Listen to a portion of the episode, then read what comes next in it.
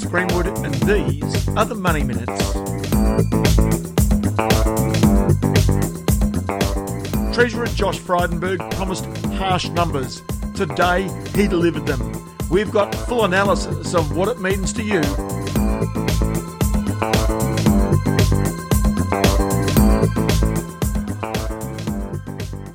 Thanks for joining us, and there's no way to sugarcoat what's coming to you today. Uh, you've probably already seen some of the headlines out of the Treasurer uh, and his budget update today, uh, which really shows that Australia will have its worst budget position since the end of the Second World War. Uh, it really means Australia is in unprecedented times. In many ways, uh, the debt uh, is really quite significant. Um, the Treasurer had said for some days that these were harsh numbers. Um, I think if you've been listening to this podcast for quite some time, you would not be surprised. Uh, the reason for it is quite clear that when you have a large number of your population unemployed or not earning income, therefore not paying tax, and at the same time significant welfare checks, uh, record amounts of welfare being handed out to citizens, uh, it's a situation where there's no money coming into the government coffers and there's much money flowing out. And that's the reason why the debts are going to mount. Um, it is eye watering, uh, and by no means is this over. Uh, and part of the reason for that is the ongoing pandemic in Victoria. Uh, where the outbreaks are not under control. Another 406 cases of coronavirus today. One of the problems there, of course, is so many of those cases now in the healthcare uh, workers industry themselves. So that's a terrible, terrible situation. Anyway, what we're going to do is take you through some of the numbers that Josh Frydenberg delivered today. We're going to um, intersperse that with some of the um, some of the commentary today by Chris Richardson from Deloitte Access Economics, who I consider to be one of the very best economic thinkers in Australia, and certainly somebody that the government does listen to uh, and talk to on a frequent basis. Anyway, let's just start with the Treasurer, Josh Frydenberg, today delivering these numbers. As a consequence of lower receipts and higher payments, the deficit is estimated to be $85.8 billion, or 4.3% of GDP in 2019 2020, and $184.5 billion, or 9.7% of GDP in 2020 21. So the problem is, of course, that if the government is losing money, that's what the deficits are. Effectively, the losses of the government on an ongoing basis. And, you know, as he says himself, uh, in this next financial year, the one we're currently in, uh, the government is forecasting $184.5 billion. That's the loss, the amount of money that will be lost by the government. Um, there are plenty of economic thinkers, and I did note Shane Oliver from AMP Capital today saying that they don't believe 184 billion is the end of it. It could get out to 220 billion dollars. I think this is one of the reasons why the federal government is looking very closely at what's taking place in Victoria because they recognise that if that deteriorates, there is going to be a further deterioration in the uh, federal budget as well. Anyway, let's now pick up the Treasurer talking about the fact that those deficits end up adding more debt to Australia, and he'll tell you what that debt number is. These deficits reveal the real cost to the budget of protecting lives and livelihoods as a result of the coronavirus. The pandemic has also led to a sharp increase in Australia's government debt. Gross debt was $684.3 billion, or 34.4% of GDP, at the 30th of June 2020, and is expected to be 851.9 billion, or 45% of GDP, at the 30th of June 2021.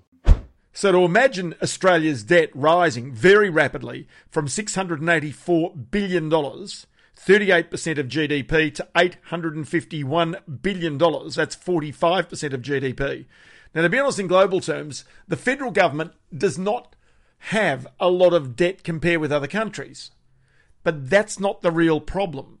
The real problem is that our corporate sector and our state governments also have debt.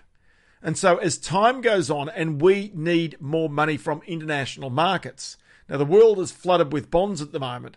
The real problem is whether at some stage in the future we have a lending crisis if not necessarily for our federal government, then maybe for banks or business or others that need to borrow that money overseas. That's the classic credit squeeze, if you like, because we are reliant to a certain extent on money coming in from overseas. Now, at the moment, yep, sure, we've got plenty of savings here in Australia, but that is one of the fundamental problems as you start to rack up more federal government debt. Anyway, the debt, however, is necessary at this stage, as you'll hear Chris Richardson from Deloitte Access Economics explain. I would treat this debt the same way we treated the debt of uh, World War II. And this might be a different type of war, but it is a war. Uh, and I think it would be silly for Australia to race to try to repay the debt. That would uh, hurt the economy, which would only hurt the budget, which would mean that repaying the debt would become harder still. There is a smart thing uh, to do now, and it's to get the economy um, back uh, in shape. It's to get those million uh, jobs that we've lost back again. If you get the economy right, you get the budget right. So there's Chris Richardson just explaining why that debt is necessary because, you know, ultimately the government's stuck. What else do they do? Um, and the other side of this is also quite clearly you've got a situation that it's all about what happens with people's jobs. Because if people don't have jobs, they're collecting from the government and not putting into the taxpayer base.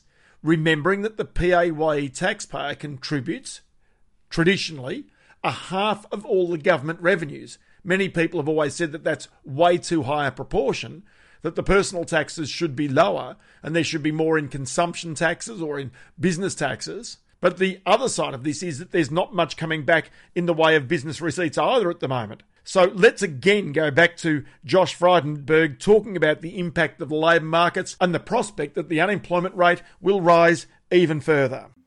One of the largest impacts of this crisis is its effect on the labour market. Between March and May, 870,000 jobs were lost, and more than 1 million Australians saw their working hours reduced, in many cases to zero.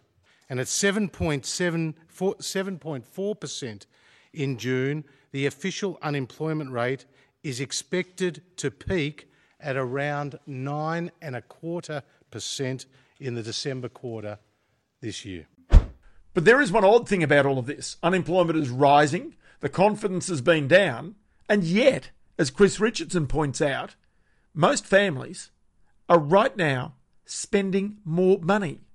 Uh, two interesting stories in the government uh, numbers today. One is that Australian families are spending more than Treasury and the Reserve Bank had been expecting earlier on in this crisis. We are sufficiently confident uh, to be out there and spending. That's great news for the economy, but the weak point uh, in today's numbers is those business investment figures. So, from here, how bad could it get?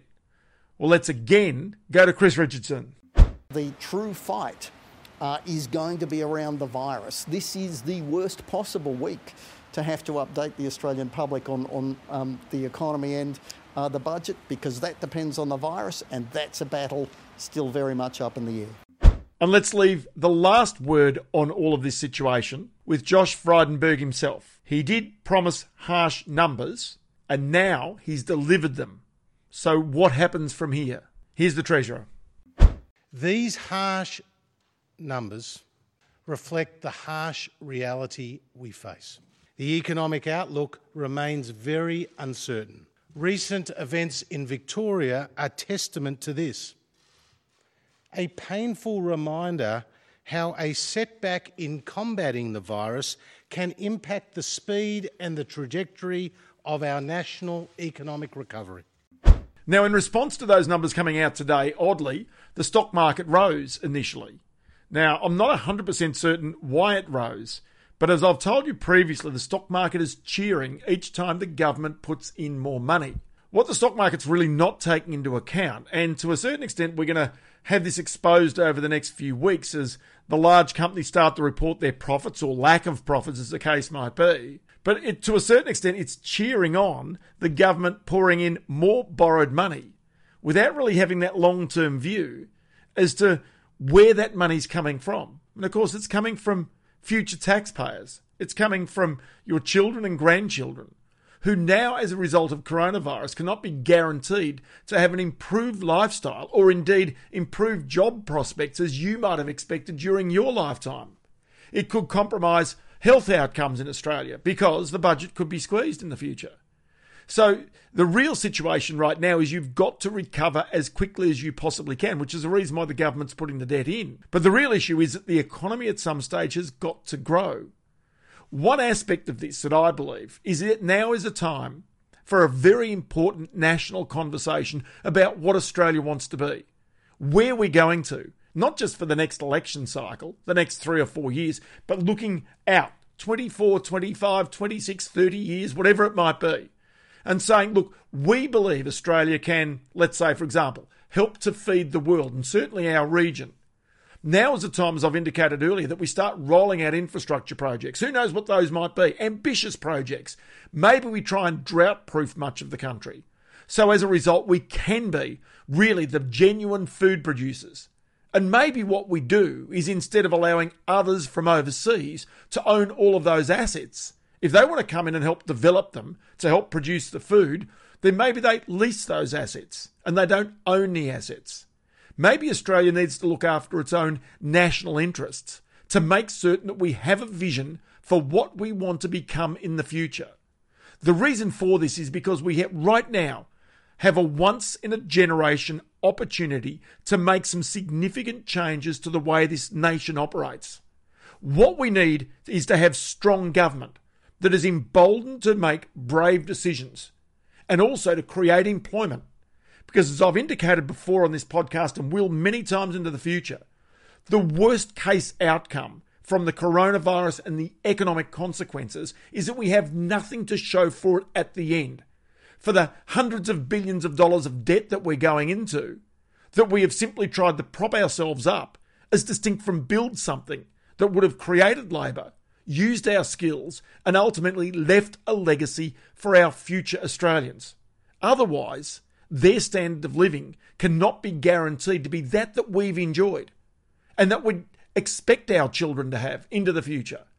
And this is a reason why right now we have got to look to our policymakers and to our politicians to think beyond the election cycle, to build the Australia that we want to become. And in my mind, this is the way we come out of the coronavirus best.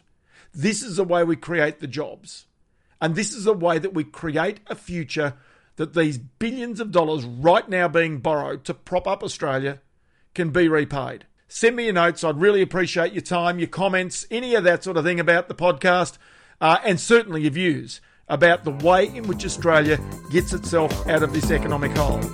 I'm Ross Greenwood, and these are the Money Minutes.